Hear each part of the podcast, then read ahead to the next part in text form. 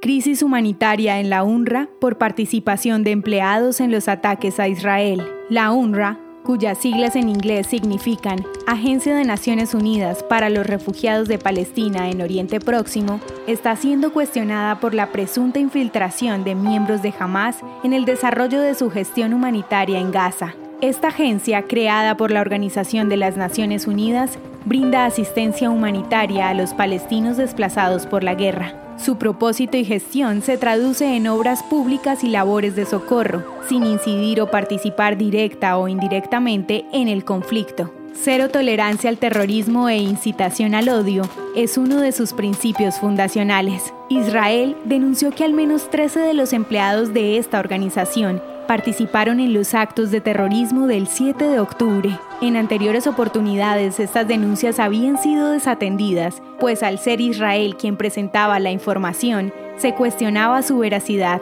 Esta noticia ocasionó que al menos 11 países que le brindan apoyo económico a esta organización tomaran la decisión de suspender el financiamiento. Por su parte, la UNRWA despidió a varios de sus empleados. En total, esta agencia emplea aproximadamente a 13.000 personas en Gaza. Por información publicada desde su página web, la agencia ha proporcionado ayuda a cuatro generaciones de refugiados, brindándoles educación, atención médica, servicios sociales, asistencia de emergencia y fabricación de campamentos. Philip Lazzarini, comisionado de esta organización, se comprometió a adelantar una exhaustiva investigación, aunque la Unión Europea está solicitando una interventoría independiente. Israel ya había denunciado que los recursos económicos que recibe esta entidad han llegado a manos de miembros de Hamas, incluso usándose en la incitación al odio contra Israel en el sistema escolar de Gaza.